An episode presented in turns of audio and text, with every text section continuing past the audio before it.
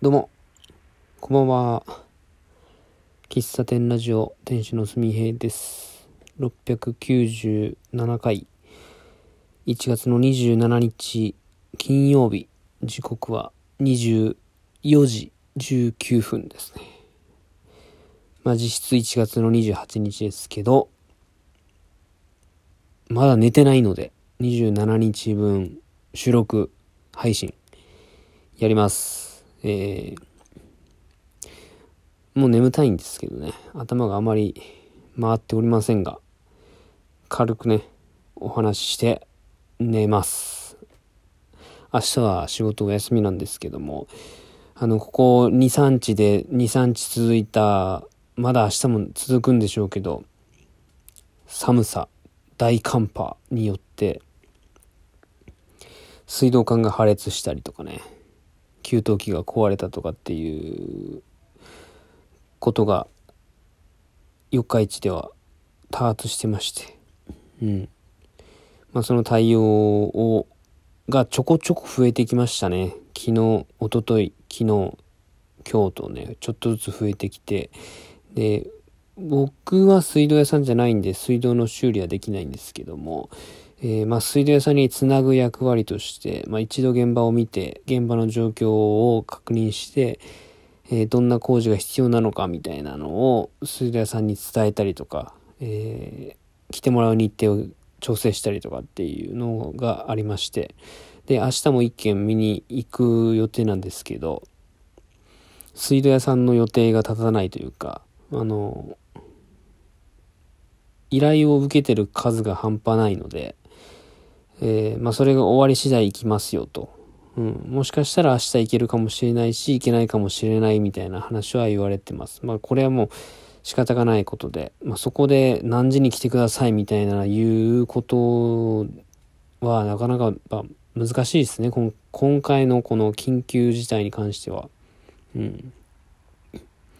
なんか、なんだろうな。前もって分かっているというか、えその人のために今日一日空けますよみたいな、まあ、そういったことであれば、まあ、お見積もりを作って提案してみたいな話なんですけど今回は、まあ、どこのお宅も同じように、えー待っているということで,、うん、でその中で、えーじゃあ1時に行きますねとかじゃあ3時に行きますねとかなんかそういう風に時間を決めるっていうのは、えー待ってくれてるお客さんにとっては、まあそれはすごく重要なことなんですけど、職人さんにとってはなかなかそれが、それによってこううまく回らないことっていうのがあったりするんですよね。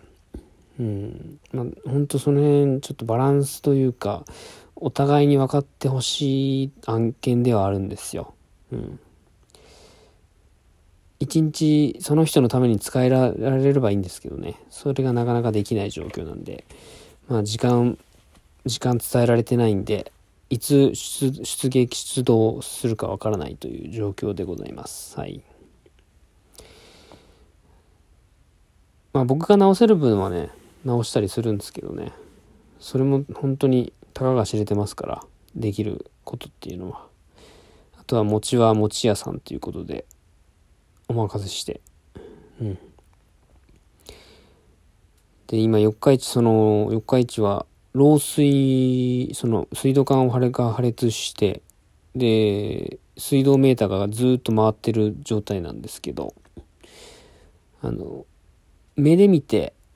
目で見て、水がシャーっとね、出てるようだったら、まあ気づいて修理をお願いするんだけど、例えば壁に隠れている水道管が破裂して、で、その破裂しても破裂っていうほど破裂でもなく、ちょこっと、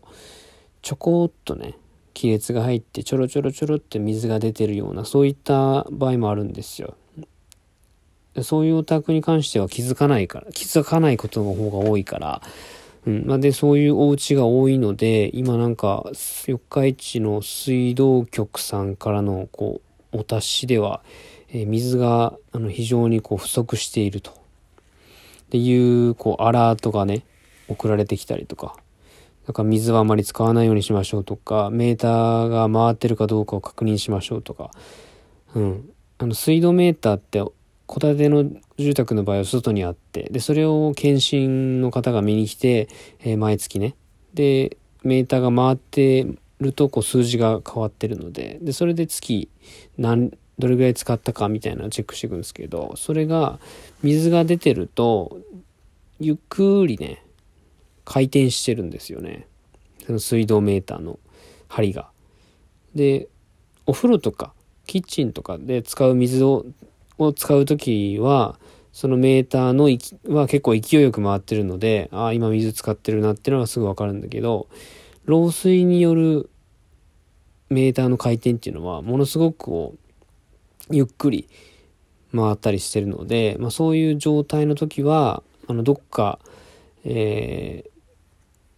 見えないところで亀裂ができてるかもしれないっていうことがあるんで、まあ、すぐ対応してくださいみたいな、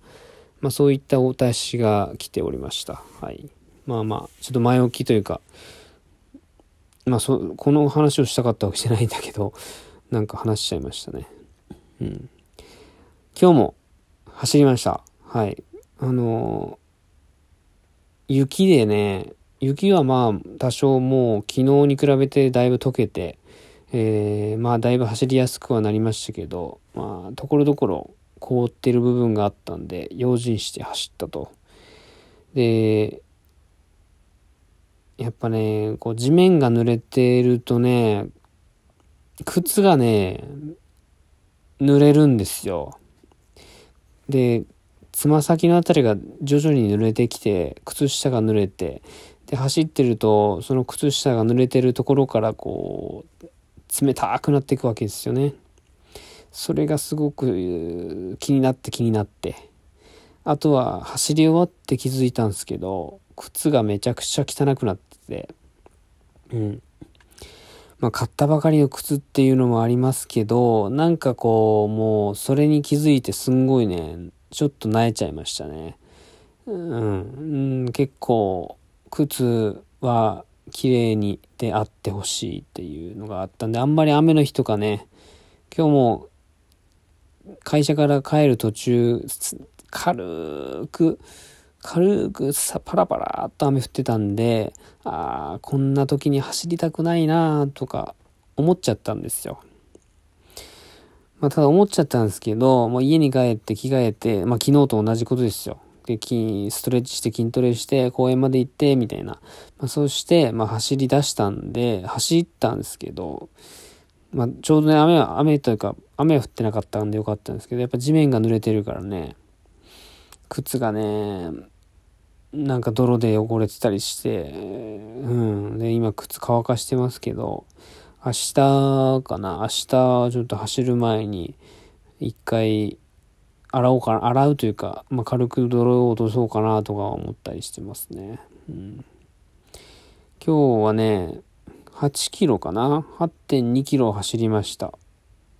うん。まあ、何を血迷ったか8キロも走っちゃったんですけど、普段は5、6キロなのに、あの、いつものコースとは少し一回り分ぐらい長いコースを選んでしまいまして、えー、半分走ったあたりでこれちょっとやべえなと。うん。で、本案の定ね、7キロ、7.5キロ過ぎぐらいから、えー、右膝の裏が、前、前痛がってたころですね、が痛くなって、で、泣く泣く、こう、ストップしたんですけど、もともとゴールまで行ってたら、まあ9キロ近くまで行ってたかなとか思うんだけど、うん。まあ、痛みが出たらすぐやめようということで、やめました。うん。ちょっと、なんか、何を思ったかね、ちょっとコースを変更しちゃって、うん。なんかすごいスタート時点からすごくね、体は重かったんですよ。全然スピードが上がんなくて。結構自分の中でも、結構スピード出したのに、出してんのになとか思っても、1キロのタイム全然伸びてなかったりして、うん。なんか疲れが溜まってるのか、筋トレしたからなのか、まあ、おそらく疲れなのかもしれないですけど、非常に体が重くてですね。うん。今日のランニングはちょっときつかったね。うん、まあ、よう8キロ走ったなと思いましたよ。まあ、5キロ走っ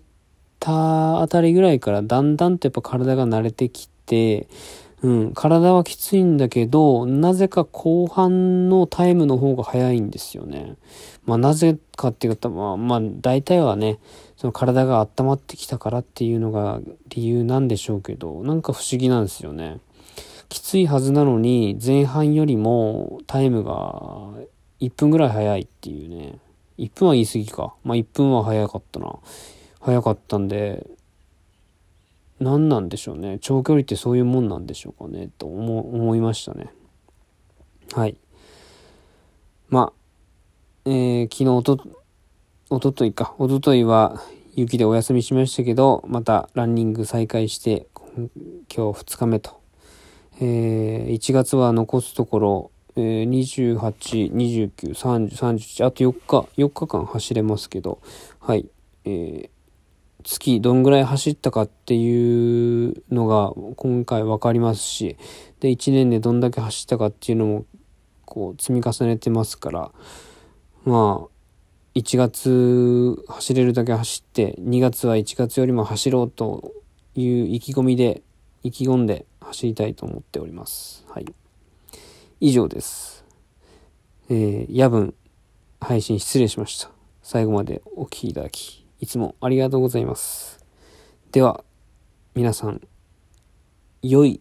週末をお過ごしください。おやすみなさい。バイバーイ。